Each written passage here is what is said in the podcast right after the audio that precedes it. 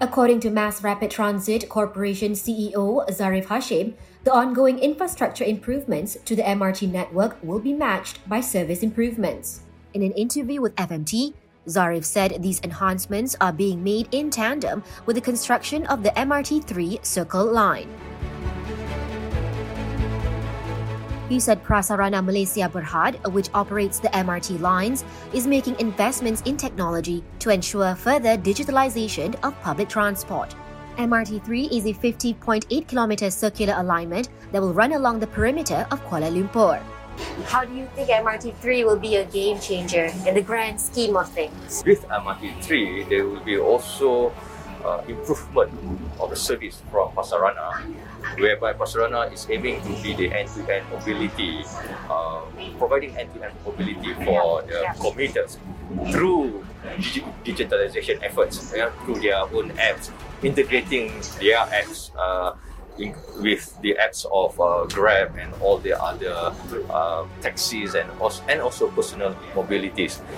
Uh, because of this seamless integration, and people will be able to have end-to-end mobility, and they will waste little time, waiting time, and they will know exactly uh, when to connect and how to connect uh, with this.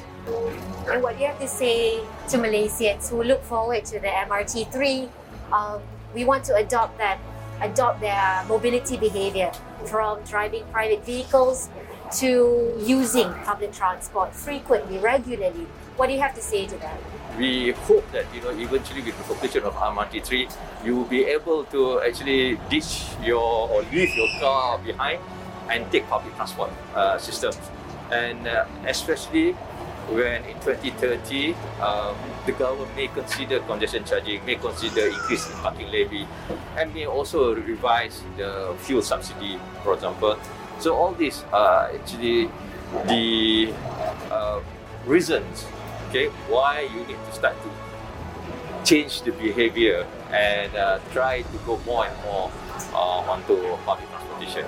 Estimated to cost 31 billion ringgit plus 8 billion ringgit for land acquisition, the line will consist of 31 stations, including 10 interchange stations with existing rail lines in the Klang Valley. It is slated to be fully operational by 2030, with the first phase set to begin operations in 2028.